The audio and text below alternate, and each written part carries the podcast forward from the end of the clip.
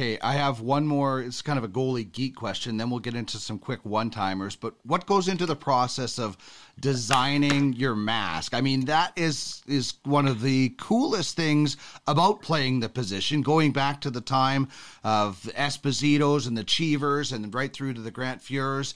What do you like about designing your mask, or are you? Uh, I just it doesn't matter to me. What where are you with masks?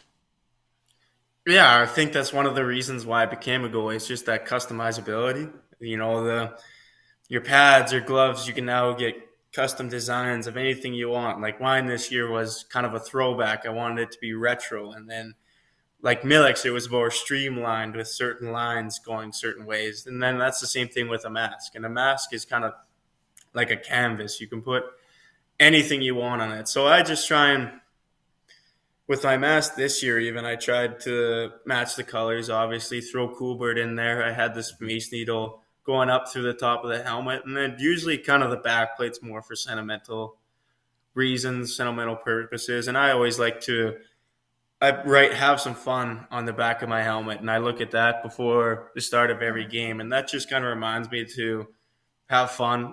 It's not the end of the world if something goes wrong, and it's also just stay level headed not get too lost in the game and making sure that you're focused and neutral.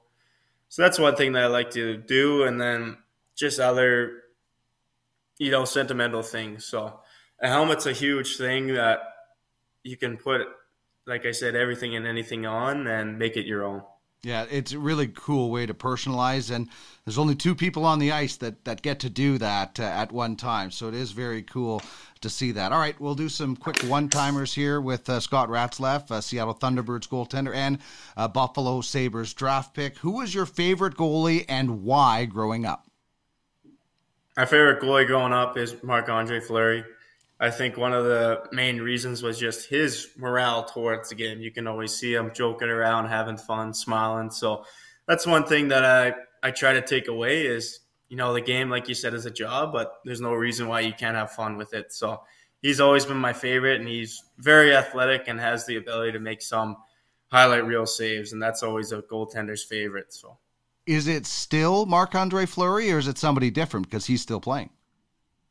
Um, you know, I like a lot of different goalies for a lot of different reasons, but if I had to pick one, it would probably still be him.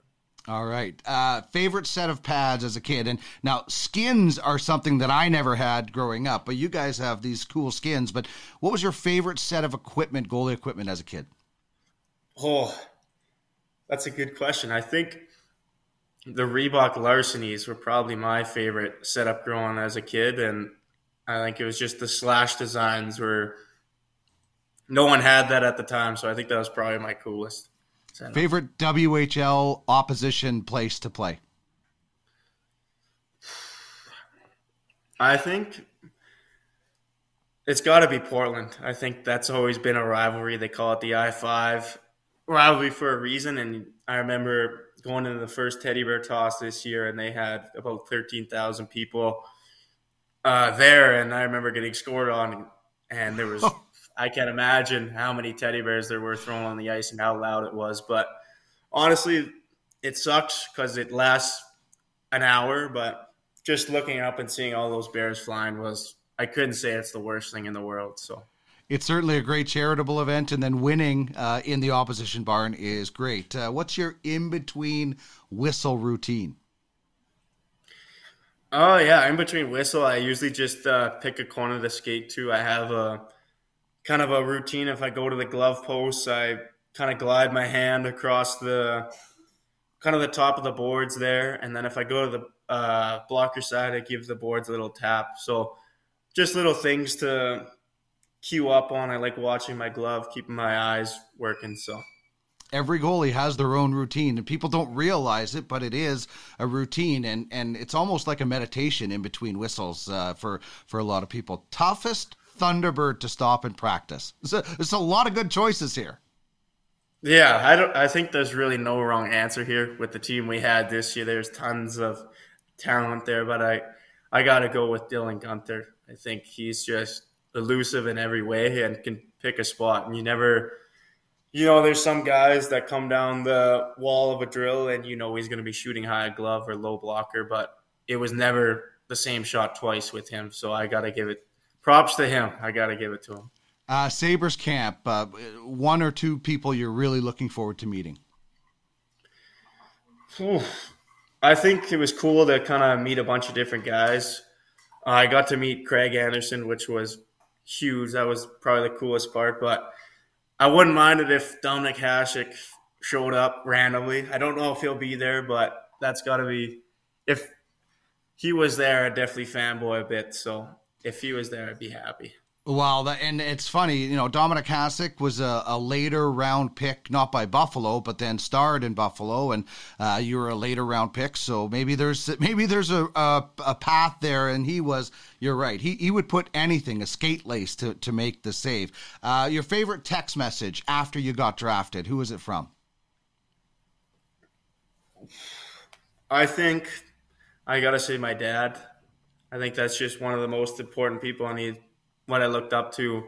I think all he really said what he that he was proud, and that's one thing that just I've always wanted and always kind of looked for as a kid is just kind of to make your parents proud. So hearing that from both my dad and my mom was one thing that I'll just never forget, and happy that I can make it that far and make him proud. So yeah, that's amazing, and they they certainly have to be. All right, what NHL player in history uh, do you wish you could have faced on a breakaway? Or maybe there's a guy out there that's still playing.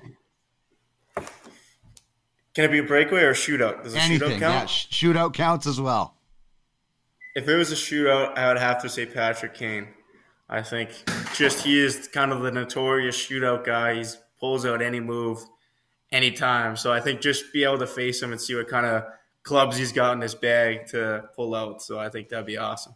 Yeah, I think you, you might go cross-eyed to looking at all the dekes because there's so many, but it would be fun. And finally, uh, what past NHL goaltender would you have loved to be partners with? And it might be the guy who's your favorite, but if there's a guy out there that you would have loved to have been a goalie partner with. Uh, just talking about it there, it's got to be Marc Andre Fleury. I think there's just my childhood goaltender growing up, and I wouldn't even mind meeting Tim Thomas either because he was kind of one of my favorites growing up, and he was kind of the same as Hasek. He would just throw anything and everything at it, and he had kind of a he had more of an aggressive attitude toward the game, but he was fun to watch. So any of those guys.